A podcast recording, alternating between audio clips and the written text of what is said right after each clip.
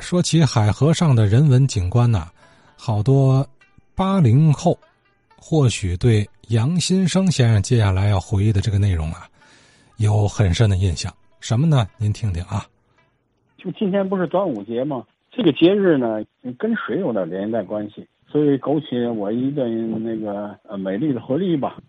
呃，它这个地点呢，坐落在呃检阅台广场，在那个地方的一个人文景观建筑，就是大兴的音乐喷泉，是一九八三年吧。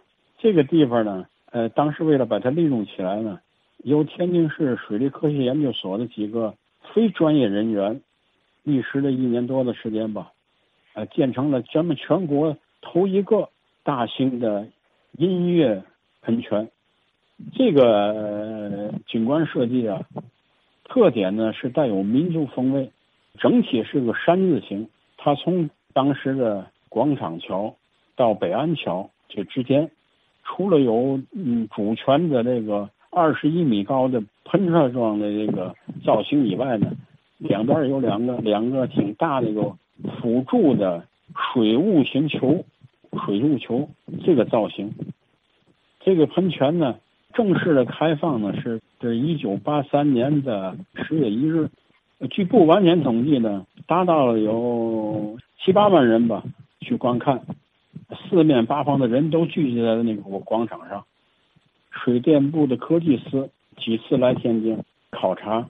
同时还组织了一个二十八个省市的这个有关水利部门的有关同志吧，在天津组织了一个大型的交流会推广。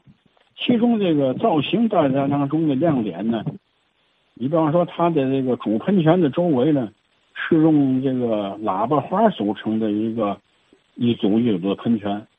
这个喷泉可以随着音乐呢，把这个喇叭花从小变大。随着音乐的节奏呢，开花，而且它这个喷泉里头的音音响效果呢，也是采用了地下地堡式的送音，效果也非常好。在这么大的广场下呢，整体的音乐效果啊，跟这个喷泉呢非常的和谐。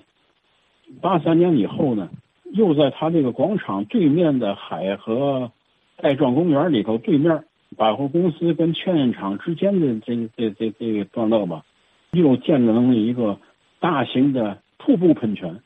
它其中还有一个呢，可供游人玩赏的这个走廊式喷泉，就是人在嗯水中走呢，呃，水不溅在身上，所以在那个地方形成了一个景观区。另外呢，另外一个特点呢，它这个完全是用海河水。当时经过这个环保局的专业人士测定呢，在这个地方呢，负离子含量高于其他的地方，对于净化空气、对于游人呃心身健康是非常好。白天呢，有有各种那个儿童的那个游乐地方、冷食餐饮。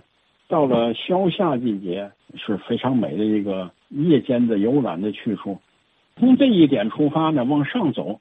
利用那个狮子林桥的那个改造桥以后的那个旧的桥墩呢，建设有两个二龙戏珠的大型喷泉，一直到下边呢，到利顺德的斜对面也建有一个九龙壁式的浮雕式的这个喷泉，他把这个海河这条线给连起来了。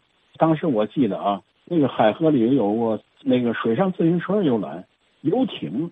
如果呢，这个景观延续到现在，把这个海河游船呃融到里面，那会对天津的旅游业是一个非常大的促进。要按现在的科技发展呢，这些个景观呢，呃，很容易再造。当初能够设计建造这个四个人，呃，现在有建造的有还有三个，跟我同龄的一个搞机械的张春民同志。还有一个搞电器的呃田世阳同志，音响跟造型设计呢是由我来完成的。嗯，我跟他们通了一下电话，他们都认为鼓励我呢有必要跟您说一说，呃，为天津市的这个呃发展呢提出一些自己的想法，一些回忆。